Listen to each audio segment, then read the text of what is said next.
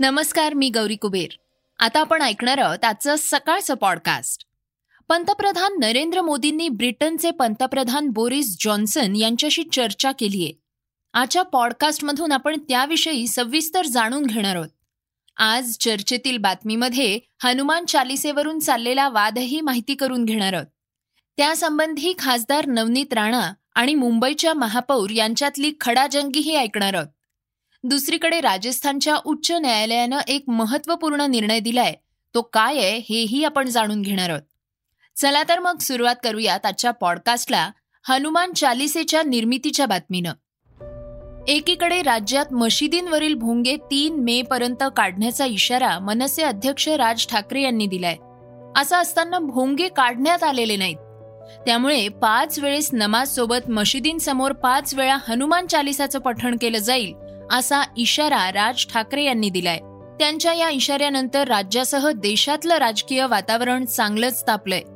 दरम्यान पौराणिक काळापासून घरोघरी म्हणण्यात येणाऱ्या हनुमान चालिसेचे रचनाकार कोण आहेत आणि त्याचा नेमका अर्थ काय आहे हे आपण आता माहिती करून घेणार आहोत. गोस्वामी तुलसीदासजी हे हनुमान चालिसेचे रचनाकार असून ते रामाचे परम भक्तही होते. त्यांना प्रभू श्री रामाला भेटण्याची तीव्र इच्छा होती. आणि यासाठी केवळ हनुमानच मदत करू शकत होते.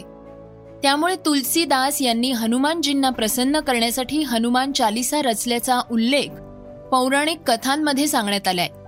त्यांनी रामचरित मानसही लिहिलंय. हे नाव आपल्यापैकी सर्वांनाच परिचित आहे. हनुमान चालिसामध्ये अवधी भाषेत हनुमानजींचे गुण आणि कर्तृत्व यांचं वर्णन करण्यात आलंय. त्यात चाळीस श्लोकही आहेत. तुलसीदास यांनी रचलेल्या हनुमान चालिसाबाबत अनेक दंतकथा आहेत.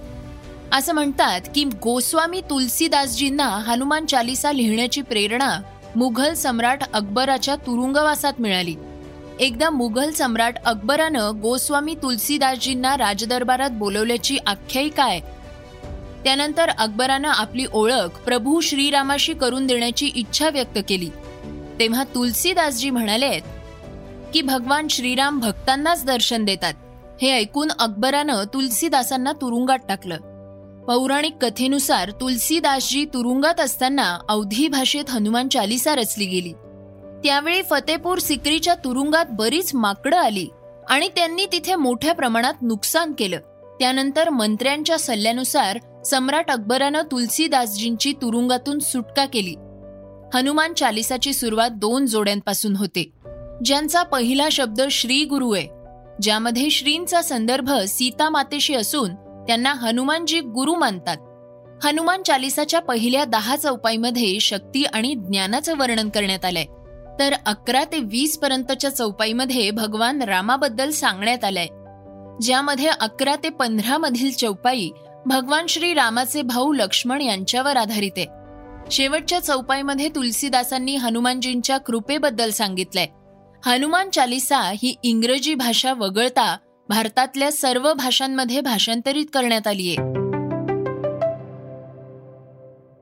ब्रिटनच्या पंतप्रधानांविषयीची महत्वाची बातमी आता आपण ऐकणार आहोत. युक्रेन मधला हिंसाचार थांबवणं हवामान आणि ऊर्जा संबंधीची भागीदारी अधिक घट्ट करणं आणि इंडो पॅसिफिक भाग खुला आणि मुक्त ठेवणं अशा प्रमुख मुद्द्यांवर पंतप्रधान नरेंद्र मोदींनी ब्रिटनचे पंतप्रधान बोरिस जॉन्सन यांच्याशी चर्चा केलीय बोरिस जॉन्सन हे दोन दिवस भारत दौऱ्यावर आहेत. ते सध्या गुजरातमध्ये आहेत. भारत आणि ब्रिटननं नवीन लष्करी सहकार्य करारावर स्वाक्षरी केली तर या वर्षाच्या शेवटी मुक्त व्यापार करारावर लक्ष केंद्रित करण्याबद्दलची बोलणीही या दोघांमध्ये झालीय. युक्रेनमध्ये तात्काळ युद्धविराम आणि समस्येवर तोडगा काढण्यासाठी संवाद साधून मुत्सद्देगिरीनं तोडगा काढण्यावर भर देण्यात आलाय. सगळ्याच देशांचं सार्वभौमत्व आणि प्रादेशिक अखंडतेच्या महत्त्वाचा आम्ही पुनरुच्चार केलाय असं पंतप्रधान नरेंद्र मोदींनी सांगितलंय. बोरिस जॉन्सन यांनी नुकतीच युक्रेनचे राष्ट्राध्यक्ष वोलोडेमीर झेलेनेस्की यांची क्यूब येथं भेट घेतली होती. या पार्श्वभूमीवर त्यांचा भारत दौरा महत्त्वाचा ठरतोय. ब्रिटन सातत्यानं रशियाला हिंसाचार थांबवण्याचं आवाहन करतंय. पंतप्रधान बोरिस जॉन्सन यांची स्वातंत्र्याच्या अमृत महोत्सवादरम्यान होणारी भारत भेट एक ऐतिहासिक भेट आहे अशी भावना पंतप्रधान नरेंद्र मोदी यांनी व्यक्त केली आहे. भारताच्या स्वागतानं आपण भारावून गेलोय असं बोरिस जॉन्सन यांनी सांगितलंय. दोन्ही राष्ट्रांनी मुक्त इंडो पॅसिफिक भागाची गरज व्यक्त केली आहे गेल्या वर्षीपासून निरंकुश बळजबरीच्या धमक्या अधिकच वाढल्या आहेत. त्यामुळे इंडो पॅसिफिक भाग मुक्त आणि खुला ठेवण्यासाठीच एकमेकांचं सहकार्य हे अधिक बळकट करायला हवं यासाठी ही नवी भागीदारी दीर्घकालीन वचनबद्धता असेल असं बोरिस जॉन्सन म्हणाले. या चर्चेदरम्यान पंतप्रधान नरेंद्र मोदींनी अफगाणिस्तानच्या प्रश्नांवरही प्रकाश टाकलाय. अफगाणिस्तान प्रदेशाचा वापर इतर देशांमध्ये दहशतवाद पसरवण्यासाठी केला जाऊ नये हे गरजेचं आहे असंही मोदी म्हणाले आहेत राजस्थान उच्च न्यायालयानं दिलेल्या एका महत्त्वाच्या निरीक्षणाबाबत आता आपण जाणून घेणार आहोत. वैवाहिक जीवनातून पत्नीच्या लैंगिक आणि भावनिक गरजांचं संरक्षण केलं पाहिजे. त्यामुळे कैदी एका मुलाचा बाप होऊ शकेल असं मत मांडत न्यायालयानं जन्मठेपेची शिक्षा भोगत असलेल्या एका आरोपीला पेरोल मंजूर केलाय. राजस्थान उच्च न्यायालयानं हे निरीक्षण नोंदवलंय. न्यायमूर्ती फरजंद आणि न्यायमूर्ती संदीप मेहता यांच्या खंडपीठापुढे सुनावणी घेण्यात आली आहे. यावेळी नंदलाल नावाच्या व्यक्तीला विविध धार्मिक ग्रंथ सामाजिक मानवी पैलू आणि जोडप्याचा मूल होण्याचा अधिकार यांचा हवाला देत पे रोल मंजूर करण्यात आलाय.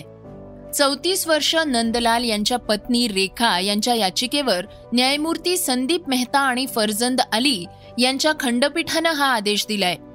या याचिकेत रेखा यांनी मुलाच्या हक्कावर पतीची सुटका करण्याची मागणी केली होती. कैद्याच्या पत्नीनं मुलाला जन्म देण्यासाठी दाखल केलेल्या याचिकेवर न्यायालयानं सांगितलं की राजस्थान पेरोल नियम दोन हजार एकवीस अंतर्गत कैद्याला पेरोलवर सोडवण्याची तरतूद नाही. परंतु वैवाहिक जीवनात पत्नीच्या लैंगिक आणि भावनिक गरजांचं रक्षण करण्यासाठी कैद्याला तिच्यासोबत राहण्याची परवानगी दिली जाऊ शकते. न्यायालयानं निकालादरम्यान ऋग्वेदासह हिंदू धर्मग्रंथ तसंच यहुदी ख्रिश्चन आणि इतर काही धर्मातील तत्वांचा उल्लेख केलाय. जर आपण या प्रकरणाकडे धार्मिक दृष्टिकोनातून पाहिलं तर हिंदू तत्वज्ञानानुसार गर्भाचा हक्क मिळणं हा सोळा संस्कारांपैकी पहिला संस्कार आहे असं न्यायालयानं म्हटलंय. कायदेशीर बाजू मांडताना न्यायालयानं बालकांच्या हक्काचा संबंध घटनेच्या कलम एकवीस अन्वये दिल्या जाणाऱ्या जीवनाच्या मूलभूत अधिकाराशी जोडलाय. कायद्यानं स्थापन केलेल्या प्रक्रियेनुसार कोणत्याही व्यक्तीचं जीवन आणि वैयक्तिक स्वातंत्र्य हिरावून घेतलं जाणार नाही. याची राज्यघटना हमी देतं. त्याच्या कार्यक्षेत्रात कैद्याचा समावेश होतो. असं न्यायमूर्ती म्हणाले आहेत. श्रोत्यांनो आता आपण ऐकणार आहोत आजच्या वेगवान घडामोडी. कर्नाटकमध्ये सध्या हिजाब प्रकरण गाजतंय त्याचे पडसाद महाराष्ट्रासहित भारतभर बघायला मिळाले आहेत. त्यानंतर हिजाब घालून परीक्षेला बसण्यासाठी परवानगी न मिळाल्यानं कर्नाटक मधल्या उडपी येथील पी यू सरकारी कॉलेजमधल्या दोन विद्यार्थ्यांना परीक्षा न देताच परतावं लागलंय. त्यानंतर त्यांनी हिजाब घालून वर्गात बसता यावं यासाठी याचिका दाखल केली आहे आलिया असादी आणि रेशम असं या विद्यार्थिनींचं नाव आहे. पी यू कॉलेजमधल्या त्या आपल्या बारावीच्या परीक्षेसाठी हिजाब घालून आल्या होत्या. कॉलेजमध्ये हिजाब घालून आल्यानंतर त्यांना पर्यवेक्षक आणि प्राध्यापकांनी वर्गात जाण्यापासून रोखलं. जवळपास पंचेचाळीस मिनिटांपर्यंत त्या बाहेर थांबल्या होत्या पण राज्य सरकारच्या आदेशाला कायम करत न्यायालयानं दिलेल्या निर्णयामुळे त्यांना परवानगी देण्यात आली नाही. त्यानंतर त्या दोघी परीक्षा न देताच निघून गेल्या आहेत. दाऊद मनी लॉन्ड्रिंग प्रकरणी अल्पसंख्याक मंत्री नवाब मलिकांना सर्वोच्च न्यायालयानं दणका दिलाय. त्यांची तुरुंगातून सुटका करण्याची याचिका सर्वोच्च न्यायालयानं फेटाळली आहे. सध्या या प्रकरणाचा तपास सुरू आहे. आम्ही या टप्प्यावर हस्तक्षेप करू शकत नाही. तुम्ही दुसऱ्या न्यायालयात जावं असं सर्वोच्च न्यायालयानं यावेळी म्हटलंय. दाऊद इब्राहिमचा माणूस आणि एकोणीसशे त्र्याण्णवच्या मुंबई बॉम्बस्फोटातील मास्टर माइंड सोबत व्यवहार केल्याचा आरोप नवाब मलिकांवर आहे. ईडीनं त्यांना फेब्रुवारी महिन्यात त्यांच्या घरातून ताब्यात घेतलं होतं. आठ तास चौकशी केल्यानंतर त्यांना अटक करण्यात आली होती. त्यानंतर न्यायालयानं मलिकांना ईडीची कोठडी सुनावली होती. सध्या मलिक न्यायालयीन कोठडीत आहेत. गुजरात विधानसभा निवडणुकीपूर्वी काँग्रेसला मोठा झटका बसताना दिसतोय. पाटीदार आंदोलनातून राजकारणात आलेल्या गुजरात काँग्रेसचे कार्याध्यक्ष हार्दिक पटेल यांनी प्रदेश काँग्रेस नेतृत्वावर प्रश्न उपस्थित केले आहेत. यावरून हार्दिक पटेल यांची बंडखोर वृत्ती दिसून येते हार्दिक यांनी स्वतःला राम भक्त म्हणून घेतलंय. आम्हाला हिंदू असल्याचा अभिमान आहे पण भाजपमध्ये प्रवेशाबाबत त्यांनी कोणतीही भूमिका स्पष्ट केलेली नाहीये. हार्दिक पटेल यांनी राज्य नेतृत्वाबाबत आपली बाजू काँग्रेस हायकमांड समोर मांडलीय. दिल्लीत त्यांनी काँग्रेसचे सरचिटणीस के सी वेणुगोपाल यांच्याशी चर्चा केली आहे देशामध्ये विशिष्ट विचारधारेचा प्रपोगंडा पसरतोय असं चित्र दिसून येतंय. असं मत राष्ट्रवादी काँग्रेसचे अध्यक्ष शरद पवार यांनी व्यक्त केलंय. यामुळे साहित्यिकांनी आणि साहित्य रसिकांनी डोळ्यात तेल घालून दक्ष राहण्याची गरज आहे असं आवाहन त्यांनी साहित्यिकांना केलंय. ते उदगीर इथल्या साहित्य संमेलनाच्या उद्घाटनाप्रसंगी बोलत होते. या साहित्य संमेलनाचं अध्यक्षस्थान ज्येष्ठ साहित्यिक भारत सासणे यांनी भूषवलंय. हिटलरनं माइन काम हे पुस्तक आणि इतर माध्यमांद्वारे केलेला प्रोपोगंडा हे त्याचं ज्वलंत उदाहरण आहे. याकडे पवारांनी लक्ष वेधलंय. पवार म्हणाले आहेत सध्याच्या काळात ठराविक विचारधारेला पोषक साहित्य निर्मितीवर काही घटक भर देत आहेत. ही लोकशाहीसाठी धोक्याची घंटा आहे. समाजकारणी आणि राजकारणी यांच्या साहित्यातून विचारधारा जन्माला आलेल्या आहेत. या विचारधारेतून गांधीवाद मार्क्सवाद आंबेडकरवाद समाजवाद राष्ट्रवाद हे जन्माला आलेत मात्र सध्याच्या काळात ठराविक विचारधारेला पोषक साहित्य निर्मितीवर काही घटक भर देत आहेत. त्यामुळे हा अराजकतेचा धोका असल्याचं पवार यावेळी म्हणाले आहेत. श्रोत्यांनो आता आपण ऐकणार आहोत आजची चर्चेतली बातमी. राज्यात सध्या हनुमान चालिसावरून राजकीय वादाला सुरुवात झालीय. आपण काहीही झालं तरी मातोश्रीवर जाऊन हनुमान चालिसा वाचणार असल्याचं खासदार नवनीत राणा आणि रवी राणा यांनी सांगितलं होतं. त्यामुळे संतापलेल्या शिवसैनिकांनी आक्रमक पवित्रा घेतल्याचं दिसून आलं होतं. शिवसैनिकांच्या आक्रमणाला उत्तर देताना नवनीत राणा म्हणाले आहेत पहिले ते सगळ्यांना जय श्रीराम संकट मोचन ला आठवण करण्यासाठी आणि त्यांचं नाव स्मरण करण्यासाठी जे विरोध आपण पाहत आहे आणि बरेचशे लोकांनी बरेचशी गोष्टी म्हटले. आणि मोठे मोठे जे नेते आज रोडवर बसलेले आहेत जर त्यांनी हनुमान चालिसा वाचण्यासाठी उद्धव ठाकरेंना आग्रह केला असता तर मला वाटते काही ना काही भोला माझे महाराष्ट्राचे झालं असतं. आणि ज्या दिवशी हनुमान चालिसाच्या पाठन करण्यासाठी आम्ही सांगितलं पहिले तर माझा प्रश्न मुख्यमंत्री साहेबांना आहे की प्रथम नागरिक आपण एक महाराष्ट्राचे आहे. ज्या दिवशी हनुमान जयंती होती त्या दिवशी आपण नाही मंदिरामध्ये गेलो दर्शनासाठी नाही तिथे माथा टेकला नाही संकट जे आपल्या महाराष्ट्रामध्ये आहे खूप सारे संकट आहे. सगळ्यांना माहीत आहे की वीज बिलाचं एवढा मोठा संकट या वीज डिपार्टमेंटचं आहे. ते डिपार्टमेंटसाठी काही बोलत नाही. बेरोजगारी एवढी वाढलेली आहे पूर्ण महाराष्ट्रामध्ये त्याच्याबद्दल काही बोलत नाही. शेतकरी शेतमजदुरांचा एवढा मोठा प्रश्न महाराष्ट्रामध्ये निर्माण झालाय. त्याच्याबद्दल कधी भाष्य करत नाही. आणि मुख्यमंत्री कार्यालयामध्ये दोन वर्षानंतर मी जे आमचे मंत्री आहे संध्याकाळी जर पाहिले त्यांच्या ऑफिसमध्ये तर मला वाटतं जमिनीपासून ते इथपर्यंत फायला असतात. जर एक साधे मंत्रीला कॅबिनेट आणि राज्यमंत्रीला एवढे फायला जर असल्या साईन करण्यासाठी तर मुख्यमंत्रीला किती काम असले पाहिजे?